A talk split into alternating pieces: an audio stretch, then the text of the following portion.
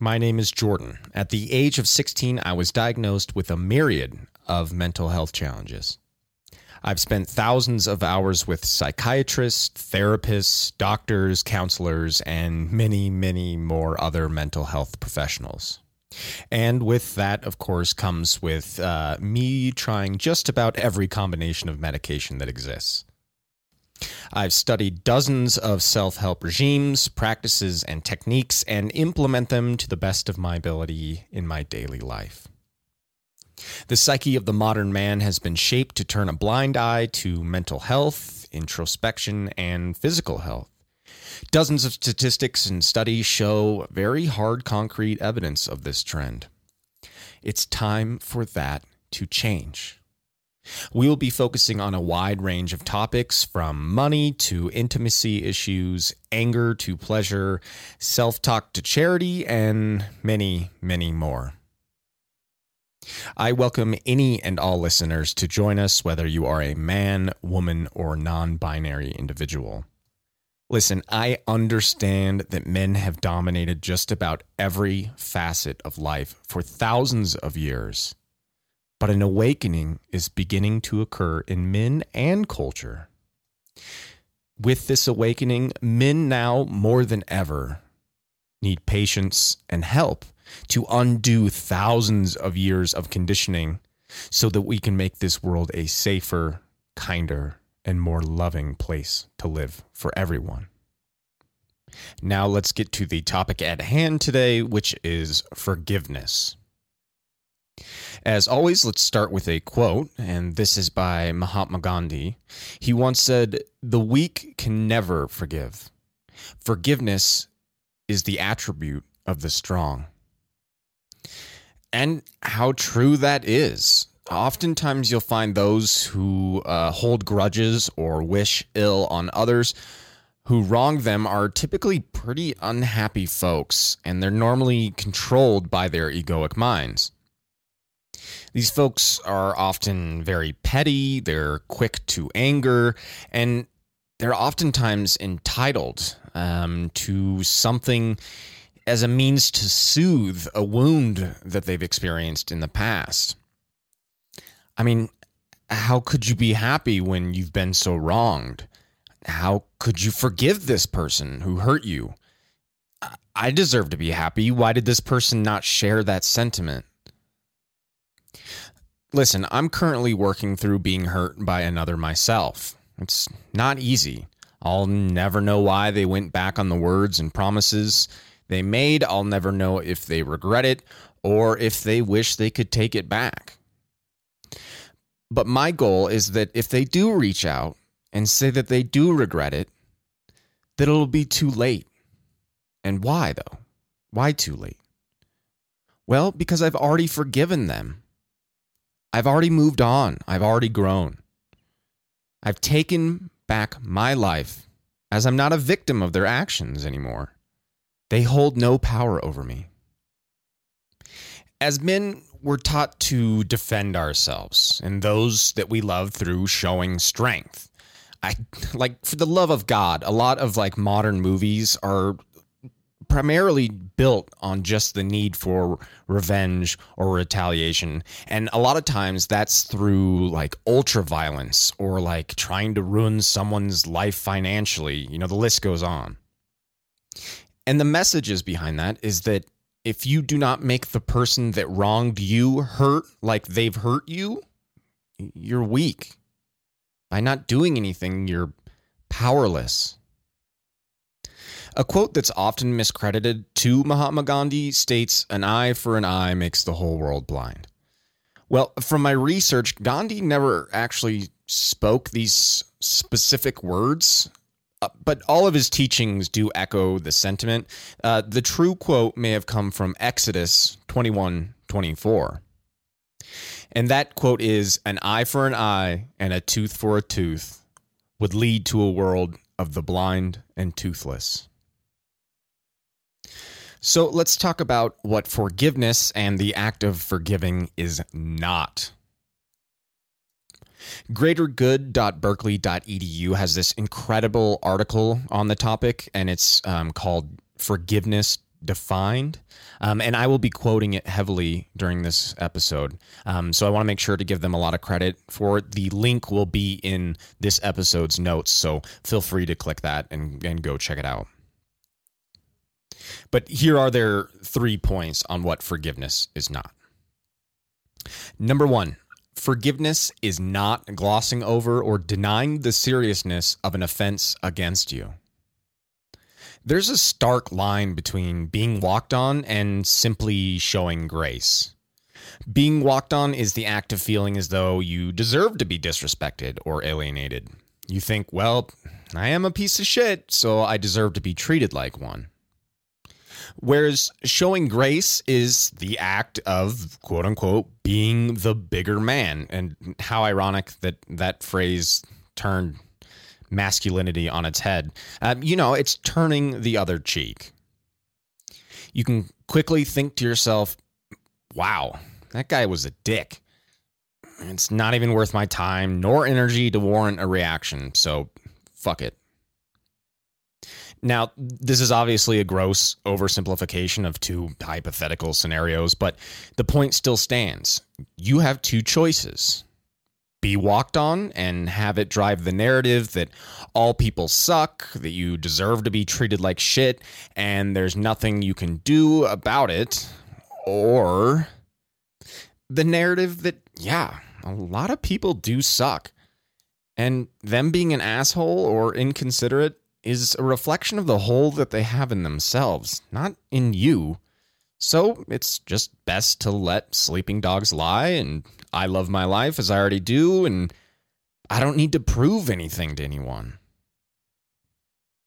Number two, forgiveness does not mean forgetting, nor does it mean condoning or excusing offenses. So you've been wronged by someone. They apologize, you guys uh, move on, and this situation never arises again. Cool. That is a healthy relationship. On the flip side, someone wrongs you, you forgive them, they do it again, you forgive them, they do it again, and so on. Listen, we all make mistakes but it's our personal duty to learn from them and change the way we live to minimize them in the future. If there's someone in your life that you've had to forgive constantly for this same pattern of chronically being an asshole and taking advantage of you, dude, they're just an asshole. And that's an okay thing for you to think. Not everyone's going to be a saint. And by you thinking that and having the evidence of uh, past patterns to back it up, it behooves you to recognize that. It's imperative that you identify this pattern and say, enough is enough. It's unfortunate, but the folly in humans and specifically with men is that the eagerness to change for the better doesn't come easily. To change is to admit that you were wrong. And the egoic mind would be damned to admit that it was wrong and needs to change anything. All right, number three, and this one I feel is very important. Forgiveness does not obligate you to reconcile with the person who harmed you or release them from legal accountability. Listen, forgiveness transpires from within. It's something we do inside of ourselves. By this, I mean you're the only one that is letting something someone did to you in the past still have control over you. That is not to say that the traumas that you've experienced in the past you should just get over or that just forgive them and you'll be perfectly fine. That's not what I'm saying. But I will say that the act of forgiving someone for something uh, that they did in the past is releasing yourself from their burdens. And we'll get more to that. But a lot of times we overcomplicate forgiveness. We feel that to forgive someone, we need to completely absolve them of any remorse they may feel or excuse them from the consequences they may be receiving from harming us. And to do that would not be forgiveness. that's conditioning yourself to be abused more in the future. Sadly, some folks have and will live their whole lives devoid of consequences. These people typically prey on the weak. Uh, they're very uh, talented in gaslighting others. They're great at lying, etc. But as I stated, since forgiveness comes from within, what we're doing is we're forgiving these people for their reasons of being a certain way, which is to say, we understand we have no control as to why they may act in such a selfish or malevolent fashion. We are releasing ourselves of their burdens, of their traumas that they've put on us. So if we forgive and excuse them of the consequences that they are receiving, we're furthering a cycle of pain for others and for them. Sometimes the most moral and ethical thing you can do is just let others reap what they sow. Hopefully, that would be the wake up call that they need. It may not, but that's the beauty of all of it. You don't care anymore. You've already forgiven them. They hold no power over you. Now it's on them. So, why is forgiveness important? This again is from that same greatergood.berkeley.edu article. And like I said, it is in the show notes. So please check it out. Um, thank you again to these folks because I, the more I dig into the website, they have incredible articles that aren't like 40 pages long or like the slideshow format. They just bullet point, bullet point, bullet point. Here's studies and, um, that. So everything I'm about to read off is backed up uh, by studies. So in this article, they give 10 points of why forgiveness is important. Number one, forgiveness makes us happier.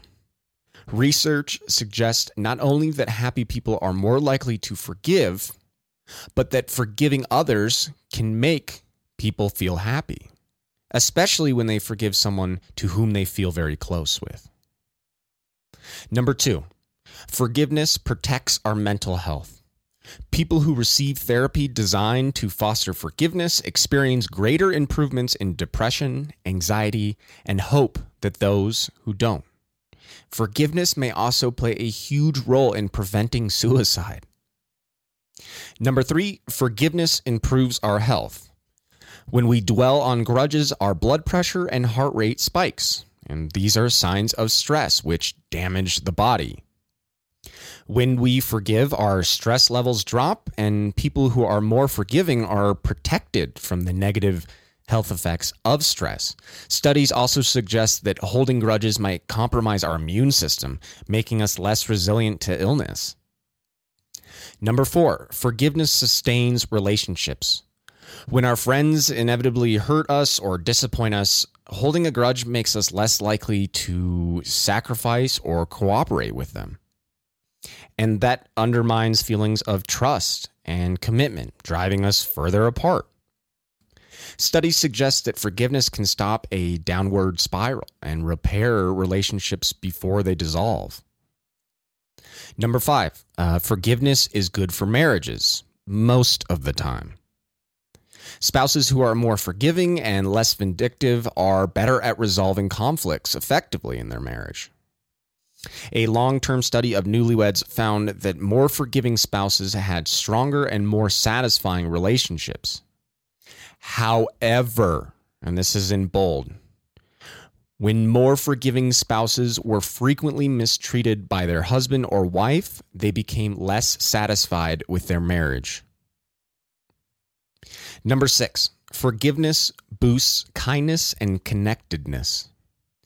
People who feel forgiving don't only feel more positive towards someone who hurt them, they are also more likely to want to volunteer and donate money to charity and feel more connected to other people in general. Number seven, and this one's pretty profound uh, forgiveness can help heal the wounds of war. A research based forgiveness training program in Rwanda was linked to reducing trauma and creating a more positive attitudes between the Hutus and Tutsis there. And if you're not familiar with that conflict, it is brutal. And a study of people who learned forgiveness uh, skills in war torn Sierra Leone uh, found that they reported feeling less depressed, more grateful, more satisfied with life, and less stressed out afterwards. Perhaps more famously, South Africa's Truth and Reconciliation Commission is widely credited with encouraging forgiveness and reconciliation at the end of apartheid in South Africa.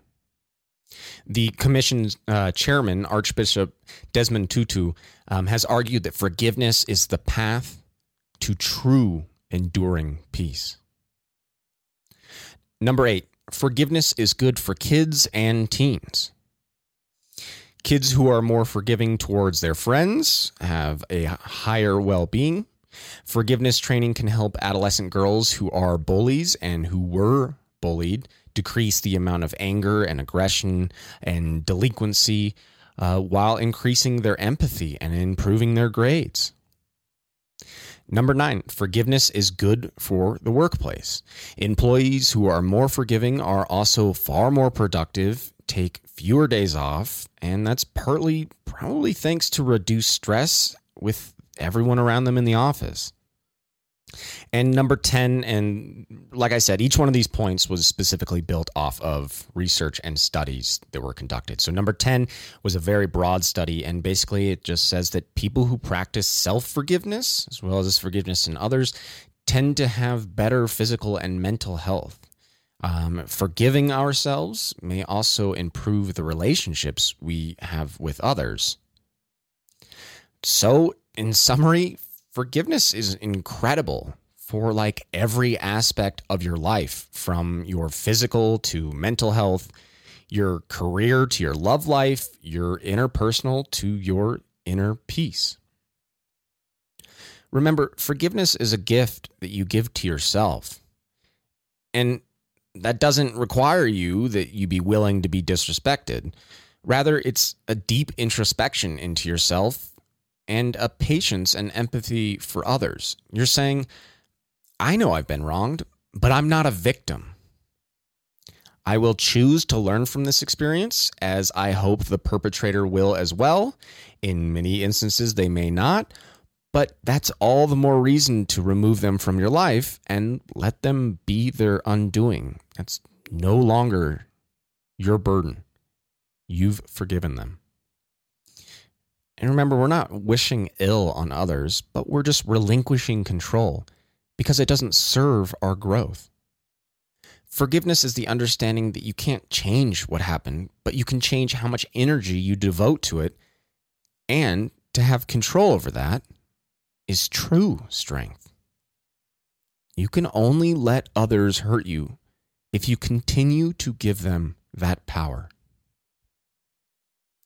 And with that, I want to thank you all. Uh, please follow, like, and share this with others. Uh, there's the new rating system on Spotify. Please rate this podcast. Please um, comment anywhere you can. Um, follow me on Instagram at Male Mental Health Space Podcast. Spread any of the words that I've quoted or rambled on about with anyone that needs to hear it. All I can continue to do is put out the best content I can, but I need your help to spread the word and I'll keep saying this this is on us. Let's be the best soul, body, and mind we can be. Being a man comes second. Thank you.